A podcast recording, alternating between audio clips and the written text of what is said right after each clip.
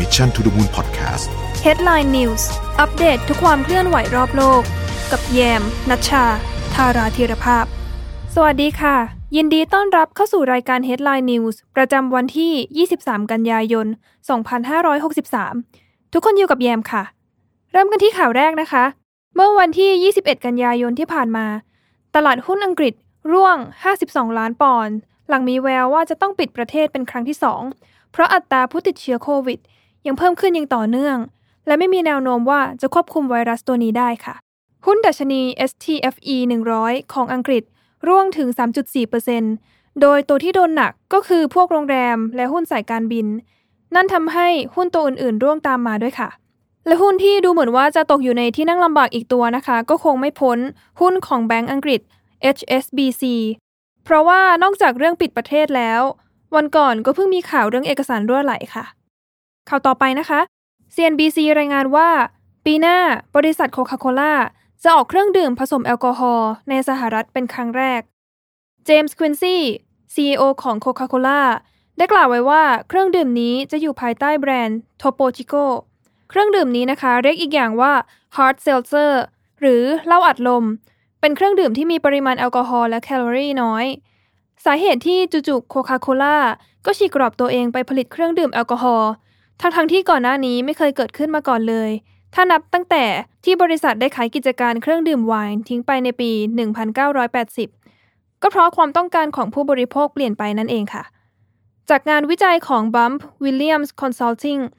พบว่าเครื่องดื่มประเภท Hard Seltzer ได้รับความนิยมเพิ่มขึ้นอย่างต่อเนื่อง ในช่วงไม่กี่ปีที่ผ่านมา จนเมื่อกลางกรกฎาคม ก็ทำรายได้ไปถึง 3,000 ล้านดอลลาร์สหรัฐควินซี่กล่าวว่า นวัตกรรมใหม่ๆ ที่เราเห็นกันทุกวันนี้ รวมถึงเครื่องดื่ม Hard Seltzer ด้วย เป็นเพราะผู้บริโภคกำลังมองหาสิ่งใหม่ๆ อยู่ตลอดเวลา และถ้าเราอยากทำธุรกิจที่มีลูกค้าเป็นศูนย์กลาง ตอนนี้แหละคือโอกาสที่ดี ข่าวที่ 3 ค่ะ BBC รายงานว่าเมื่อวันจันทร์ที่ผ่านมา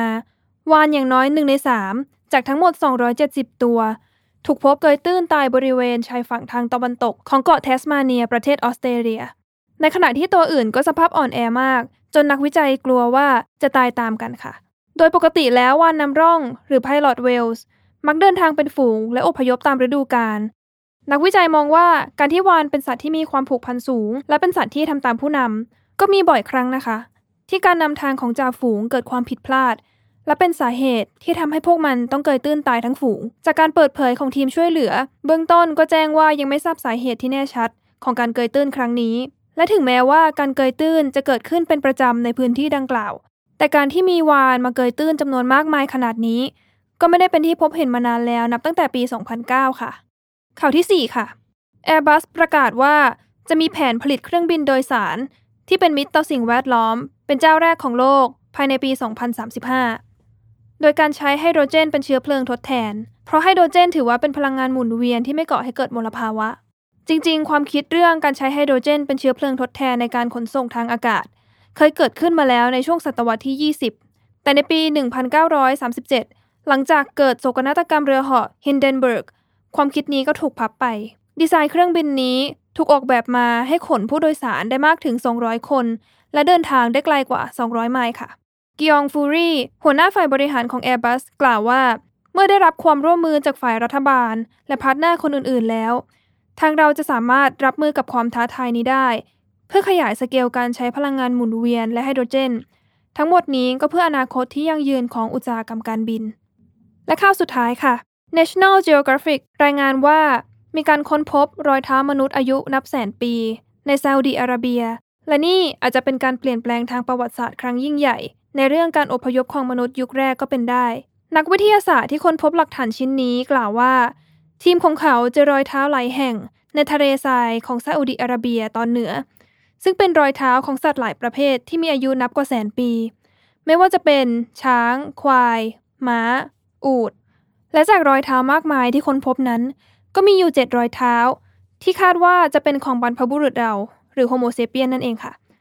ซึ่งก็ถือได้ว่าเป็นรอยเท้ามนุษย์ที่เก่าแก่ที่สุดที่ค้นพบในซาอุดิอาระเบียเลยก็ว่าได้ เชื่อกันว่า ที่ทะเลทรายแห่งนี้เมื่อแสนปีก่อน เคยเป็นทะเลสาบที่อุดมสมบูรณ์ทำให้สัตว์หลายชนิด มุ่งมาที่แลนด์มาร์คแห่งนี้ค่ะ